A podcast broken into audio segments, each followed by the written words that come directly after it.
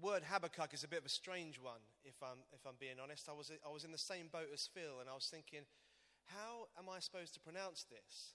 And um, when I was desperately scouring the internet for cheats and interesting things that I could say about Habakkuk, and I was hoping there would be some kind of profound video that, that made sense of this whole, uh, this whole book for us, and there isn't. Um, but I did find an interesting video called How to Pronounce Habakkuk. And I played it, and for five minutes, every couple of seconds, somebody would say, Habakkuk. Habakkuk. Habakkuk.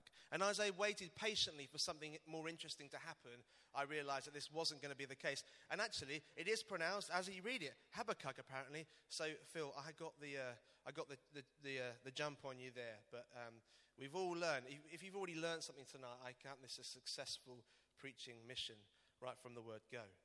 Now, um, Habakkuk, I've got a bit of a theory about the Old Testament, and hopefully a, a slide is going to come up on the screen which shows a, um, a, photograph of Sir Alex Ferguson, a statue of him being revealed at Old Trafford.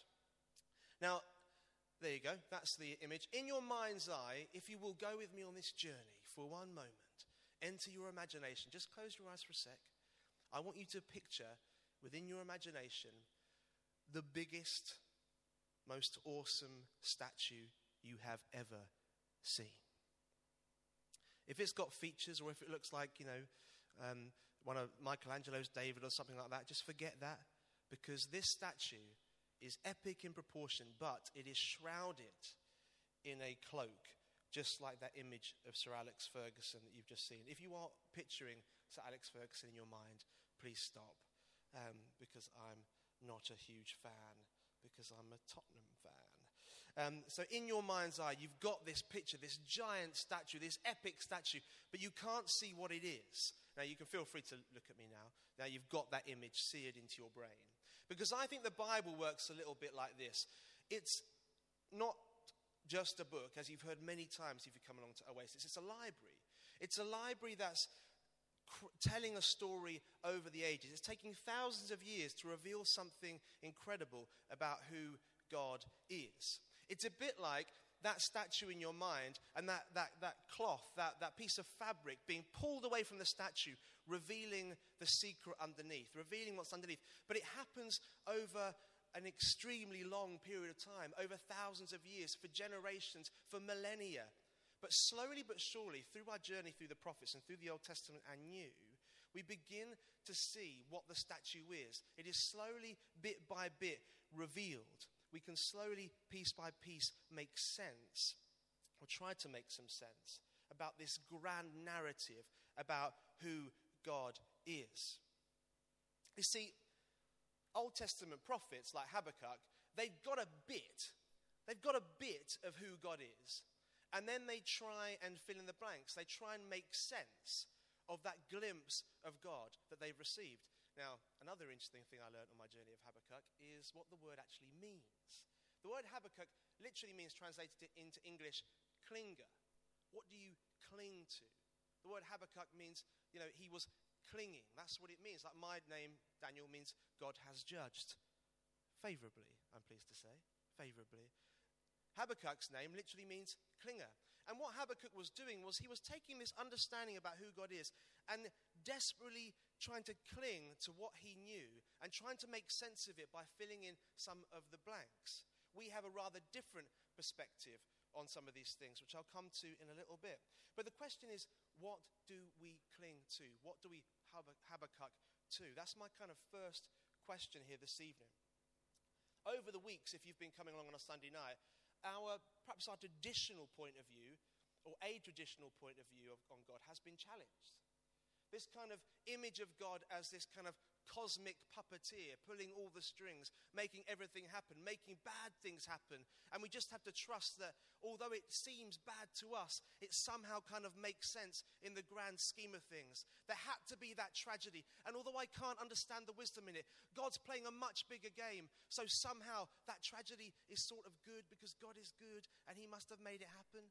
This kind of traditional point of view on God is somehow and deeply challenged over our time of unpacking these minor prophets. What do we cling to? If we cling to that kind of God, if we take the kind of just traditional view of God that many people who perhaps don't go on this journey of theology and thinking and unpacking and trying to engage with God actively.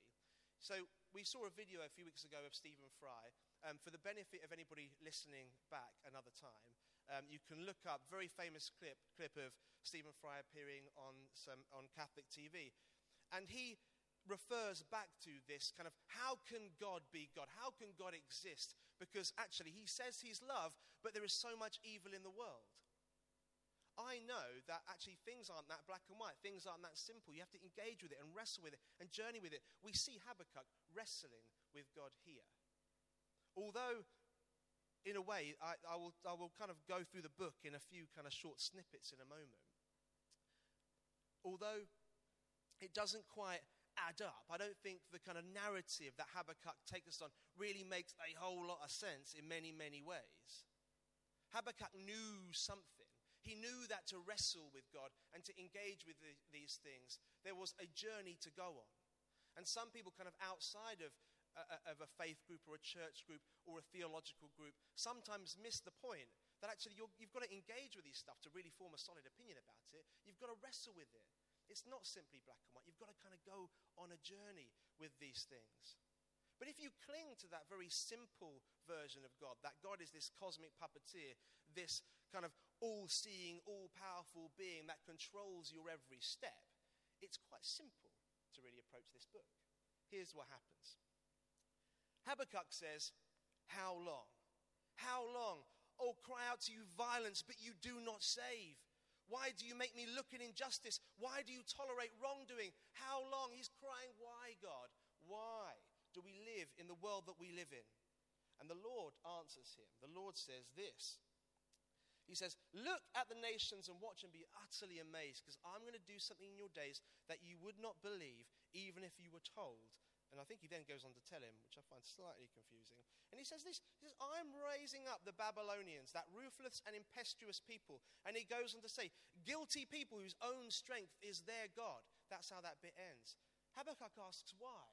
And God says, Well, I'm doing it. It's my fault. I'm raising up these people.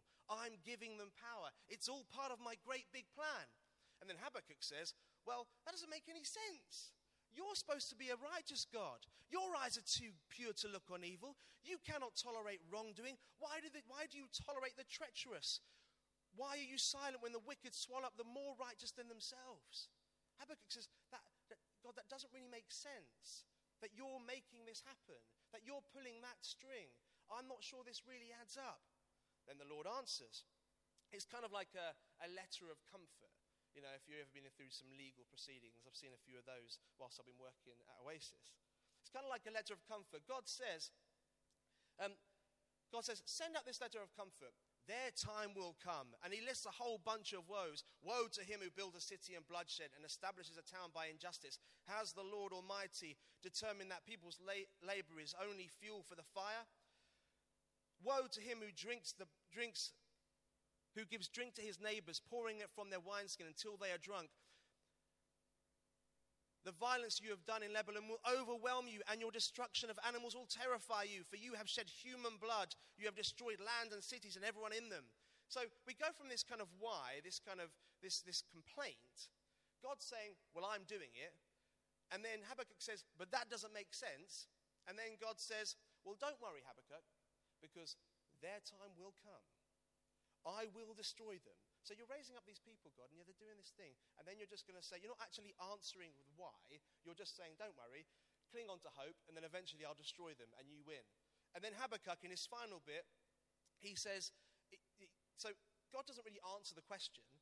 And then God says in the final bit, um, then Habakkuk says in the final bit, when he says his prayer, that's in the last chapter, chapter 3. It's only three chapters long, so you can have a look at this a little later.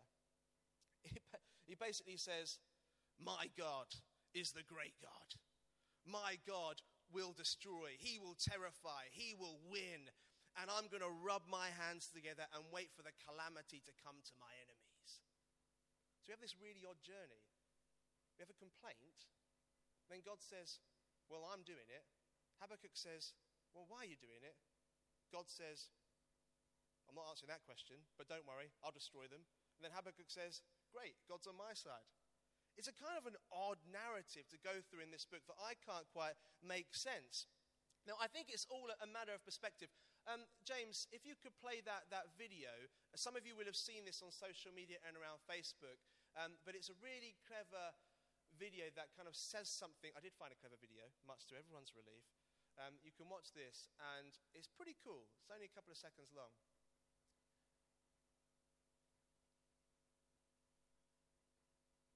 What you're going to see is a pile of junk which has been turned into something incredible. That face. And as the camera begins to pan round, you can see that it is indeed just a pile of old junk that somebody's turned into something really rather incredible.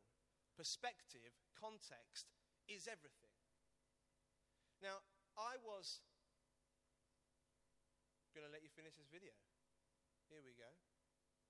There you go. Pretty incredible stuff. Perspective is everything. Now, a few weeks ago, I was on the bus coming from where I live in Walworth um, to, to work. Um, and it was for an evening, evening session, and I'd got a great plan set up for the young people. It was going to be awesome. And um, I'm sure you've all had this experience. If you sit on the bus, every so often a young person or a young adult will get on the bus. It's normally not a grandmother or an elderly person, but you know, I wouldn't rule them out. A young person gets on the bus and they've got their music in their phone, phone thumping. You know, that you get these really loud speakers in your phones now and they're, they're, sitting at the back of the bus and they've got their music blaring and they couldn't really care less about anyone else. And people are getting a bit, you know, agitated and they're feeling a bit intimidated. Has, has, anyone else had that experience and they've sat on a bus and had that exact same thing happen to them? You can get, put your hand up if you like. Oh, most of you, that's great. Um, for anyone who hasn't put their hand up, you obviously don't ride a bus. I hope the car is wonderful. I wish I could afford one. Anyway, so I'm sitting on the bus and people are getting really rather agitated around me. And sometimes, every so often, you know, I'm, I'm a passionate guy. Sometimes I let, I let that passion get the better of me. And I decide to deploy righteous rage. All of a sudden, I imagine myself in first century Palestine, faced with the, the temple courts full of people wheeling and dealing in God's temple. And I, I imagine myself being the person of Jesus, thrown over those tables and, and distributing righteous judgment. So I strode to the back of the bus. And I was like, You don't intimidate me. And I said to, and I said to this I said, listen, why is it that we've got to listen to your music? Everyone's just trying to ride the bus in peace. Everyone's just trying to have a peaceful journey. But yet, but people are in, literally intimidated by what you're doing. Anyway, I was a bit surprised because as, as this, this young lad looked up at me, he must have been like, you know, 17 or 18, I could see that, that he'd been crying. So obviously I immediately felt an overwhelming sense of unrighteous judgment flowing my way. I felt terrible. And, and so I, I sat down next to him and I said, You know, I'm really sorry, but like, I didn't mean to upset you. And he said, oh, it's, it's, not, it's not you, it's just that um, I've just come from my brother's funeral. And, and I'm just completely, I'm completely devastated, completely lost without him. And he said, I put my music on because I didn't want people around me to hear me crying. And so I was like, oh, so do you want to talk about that? You know, I'm a nice guy, really. I mean, then we didn't really. I just said, I'm really sorry to have disturbed you, and kind of sheepishly made my way back to my seat and said, Why don't you turn it up? Really like it, really. But it, you know, it was a truly embarrassing moment because perspective in that situation is everything. That I approached that situation without any understanding. I made a judgment about who he was and the situation he was in, and I turned out to be way, way, way off base. Perspective is everything. And in Habakkuk's perspective, he's dealing with a, a tribal God. His, his background and his context, 3,000 years ago, this is, or thereabouts, and, and his understanding of how the world works is completely different from my understanding of how the world works. He was talking from a tribal perspective where they had their God. And you, you read it, I mean, even God refers to the other people's God. You know, in um, verse 11 in chapter 1, he says, Then they sweep past like the wind and go on, guilty people whose strength is their God. You know, this tribal perspective on how God's worked. And Steve mentioned a couple of weeks ago that people, gods were interchangeable. You know, you had to try and get the best God on your side. And then you would say that God is all powerful. It's interesting, isn't it, that even when we sing worship songs, I made a little joke with Steve a couple of weeks ago because I was leading worship, and I found it really difficult to pick some songs that didn't kind of drum up some complicated imagery because actually we have this kind of progressive theology, this kind of outward, open outlook on God. And sometimes it takes a while for the words to catch up. We know in our hearts how to be inclusive, but we haven't always got the words to make sense of how we feel within. We've got this faith that we cling to, but we haven't always got the dialogue. But Habakkuk makes that point beautifully, doesn't he? That we have to dialogue, we have to wrestle, we have to go on that journey the conversation that I imagine does go on for many of us, if we go back to that kind of call and response that we see through those three chapters. How long, Lord? Why? This doesn't make any sense. Why has that person gone through that tragedy? Why did that boy on the bus, why did his brother have to die so young? In Habakkuk's world, the Lord would reply, Look, I'm in charge. I made it happen. I did it. Habakkuk would say, I would say, but you don't stand for evil. Why did that murder happen? Why did that person get hit by a bus? God, not answering my question, just says, send this, send this out in comfort. People's, the bad people's time will come. I will smite them. I'll do them in. And then Habakkuk just, just says, My God is massive. My God is so great. There's nothing that he cannot do. That's kind of the situation we find Habakkuk in. And in how many churches do we know where that message is still true? In how many songs do we sing where that message is still true? How often do we find people who just say, hey, you don't have to understand it, you just got to have faith. You just got to trust that it's part of God's plan. God somehow and for some reason has made that happen. God's called that person away to be with him. God needs him. We try and make sense of things that we don't understand in the most illogical ways. And we build churches around that kind of thinking. That message is pervasive across so many churches, but also other faith groups. It's, it's pervasive across Islam, it's pervasive across Judaism, it's pervasive across all culture. Because we're constantly just making it up as we go along. What God do you cling to? One who just says, Trust me, I pull all the strings. I'm the cosmic puppeteer, and I make everything happen. There's no coincidence, just my unfathomable plan. It looks bad, but don't worry, it'll all make sense in the end. I'm not entirely sure that's good enough for me. I'm not entirely sure I can, I can palate that. I'm not entirely sure that I want to carry that with me and for that to be the message that I take to the boy on the back of the bus. I'm not sure I want to comfort somebody by saying, hey, I know you don't understand it, but God loves you and He took your brother for a reason. For some reason, that doesn't cut it with me. And I don't think it would cut it for most of us if we were in that same situation. Think back for a moment to the curtain, the curtain that shrouds that statue. The curtain comes down and the statue is revealed. I think for us, what is revealed throughout the passage of Scripture, throughout this journey of the Bible, that the journey of those 66 books is the message of the cross centrally. What's hiding away under that piece of fabric is the message of Jesus. Habakkuk approaches God from his tribal perspective with a glimpse, but we approach God from a Jesus perspective. That's where we find that power to be inclusive. That's why we find that hunger to make sure that everybody is welcome. That's where we find that desire to say, hey, the doors are open. Whoever you are, wherever you're from, whatever situation you're in, come, come. Find a bit of breathing space with us. Because we approach God from that Jesus perspective. And interestingly, how does, the, how does that change the conversation that we see through Habakkuk? Maybe it's something like this How long, Lord?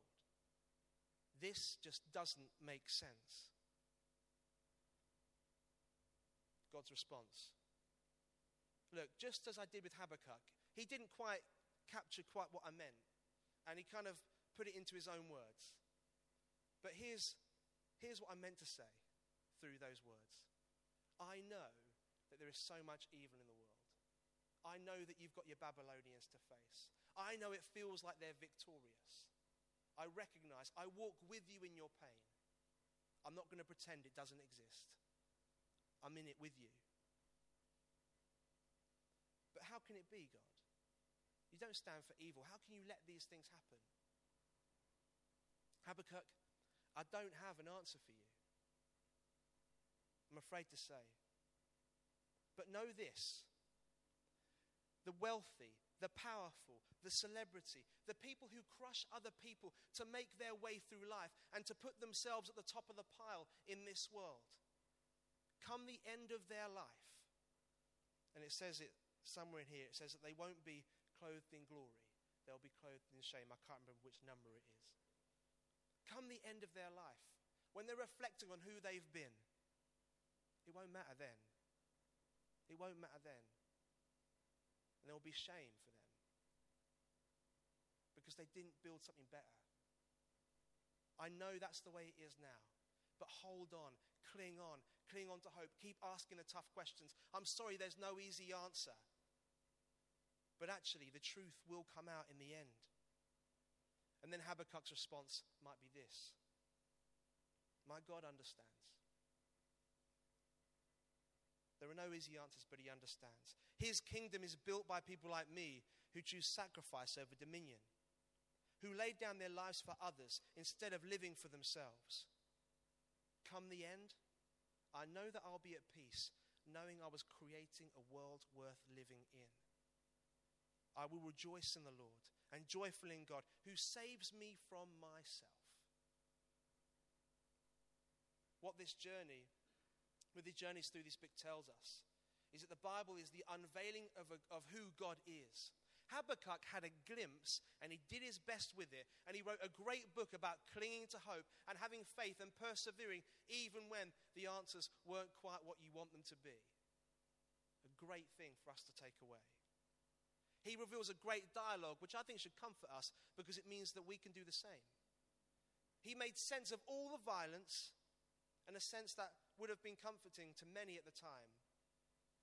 But I don't think he can quite understand yet the God of the universe. The God who gets crucified instead of the God who crucifies.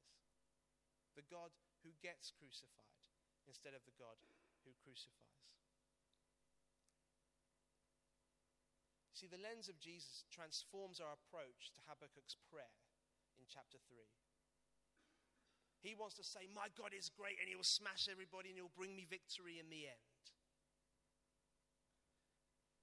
But the perspective of Jesus and the lens of the cross transforms that. Instead of going, You are the mighty, you are the terrifying, you are the God who is on my side and will bring me victory, our prayer becomes, You are the God who serves, sacrifices, gets crucified, who calls my hands to help be an answer to prayer who calls my hands to help build the kingdom of God. And our conversation transforms again, maybe a little like this.